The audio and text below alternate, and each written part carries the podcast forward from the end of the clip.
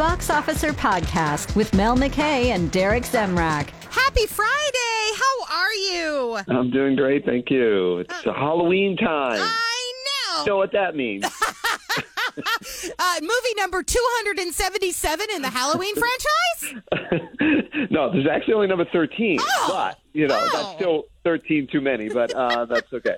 Uh, this is the third trilogy of the whatever re- reboot it was. So this is actually Halloween Ends. It's rated R, running time of two hours, just short of two hours. And uh, yeah, let's get started. Okay. Now, this is from David Gordon Green, who directed the other ones. And this, mm-hmm. this uh, reboot uh, brought Jamie Lee Curtis back to fight Michael Myers. Yes. Okay. Now, I'm gonna I'm gonna make this a little simple for people because uh, I'm gonna contribute it and tie it all in. Into going trick-or-treating, okay? Oh, okay? So when you go trick-or-treating, you're all excited and you're ready to go. And the first few homes you go, you get those big old Reese's Pieces cup, and you're saying, this is so great. This is exactly what happens at Halloween Ends. You're excited for the first twenty minutes. You're like going, whoa, whoa, whoa. They're going to make it the way it should be done. And then all of a sudden you turn the corner of the street, and there's that person that's giving you out the candy corn. You know, it ain't working.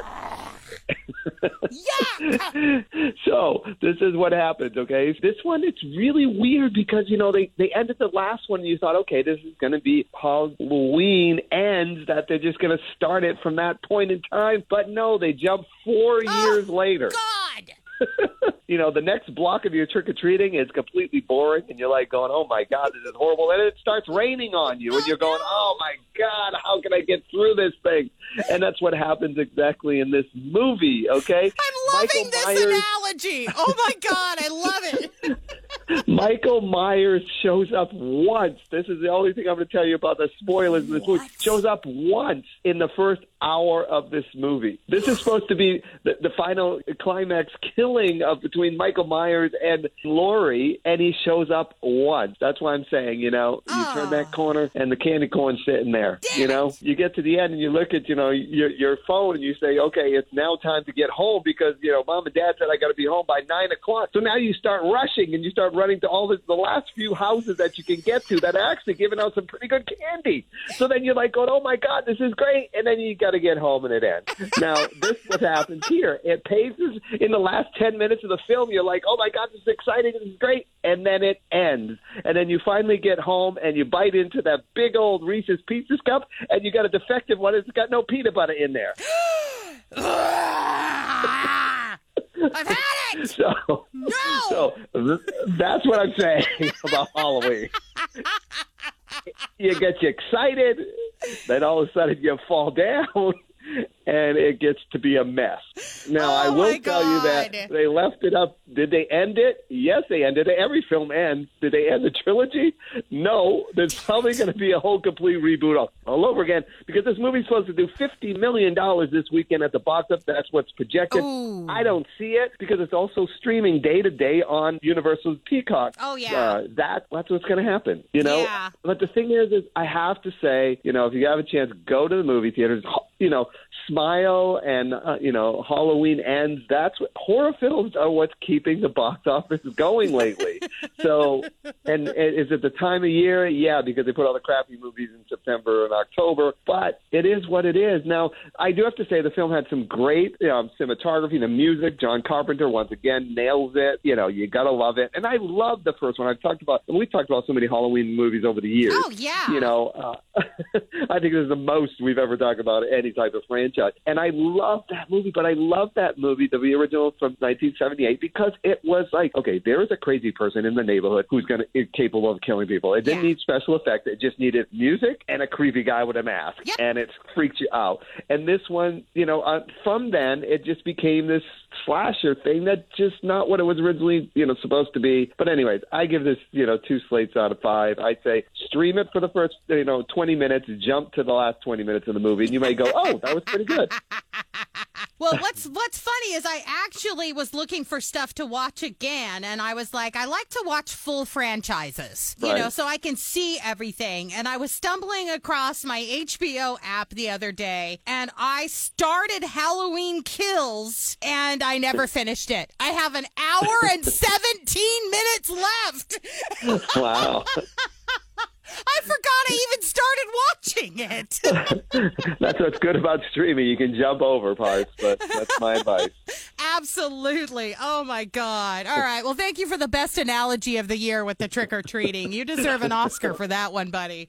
Okay, thanks. Okay, so tell me about this film called The Last Film Show. What's this about? Yeah, now this, this is what a quality film is all about. This is about a young boy in India. The film is produced by India, and India's submission for this year's Oscars. Now, this film is just heart-wrenching, especially if you do like cinema and you like movies in a movie theater. It's kind of a modern-day uh, Cinema Paradiso, where it's this young boy who goes to the movies for the first time with his parents, and he's just, like, amazed. And he's like, oh, my God, I want to make movies, and I want to find out, like, how light works and sound and all these things. And but his parents, specifically his dad, is like, no way, you're not going to be, you can't go to movies only with my, you know, the parents, and he's not going to let his son go. And his son starts sneaking out to mm. go to the movies, and he, he befriends this projectionist. And the only way that he can go up to the booth, because he got thrown out of the movie theater at one time, the only way he could see the movies is get up in the booth, and he befriends uh, the projectionist by bringing him some food that his, that his mom makes for lunch. And the relationship between the boy and, and the projectionist and the love of film, because this is a, more of a period piece of where film is actually ending and it's going to digital. So unbelievably shot. The boy is incredible in it. Uh, I'm not going to say any names because I'll completely butcher them. I understand. But this is a mo- this is a movie that, you know, like I said, it actually uh, won at the Mill Valley, uh, won the World uh, Cinema Award. Uh, it's just getting released next month into theater. Theaters, and it's playing as the opening movie of the California Independent Film Festival in, in November, November tenth, mm-hmm. and you can see it in Orinda. But the thing is, is that this movie is what movie making is all about, oh. and how people are moved from those film frames and that light through the projection, and that's what it's all about. And just a wonderful, wonderful film. So that's I love my, that. you know. How are the subtitles? Sometimes I think subtitles are they're either too small, it's hard to read.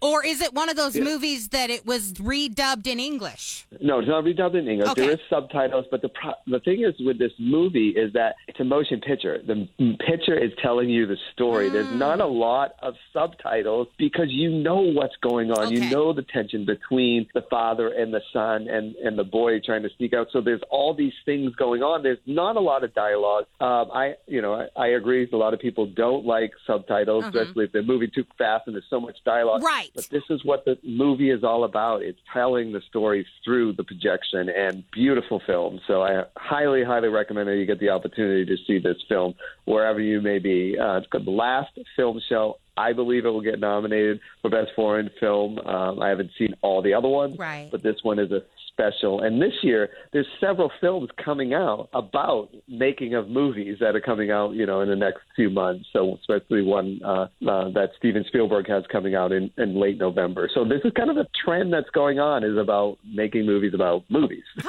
So, uh, I like so it. it's it's. It's a, it's a perfect timing, and like I said, uh, you would love this film, Mel, I'm telling you. How so, many slates, Derek? I'm actually giving it four slates out of five. Nice. I think it's, you know, it's Oscar quality, and uh, it's so funny. At California Benefit Film Festival, we we got the film for opening night. Three days later, they they announced that it would be the official uh, entry for the Oscars. So we're like, whoa, that's amazing. So that yeah. is so cool. And on the series tip, real quick, there's a, a series called Reboot, and it's super funny, it's, yeah. and it's about rebooting an old T V show. T V show, yeah. And it's super good. A bunch of great, great actors. Yeah, no, it is a great series. And, you know, you can, you know, it's fun, fun, fun.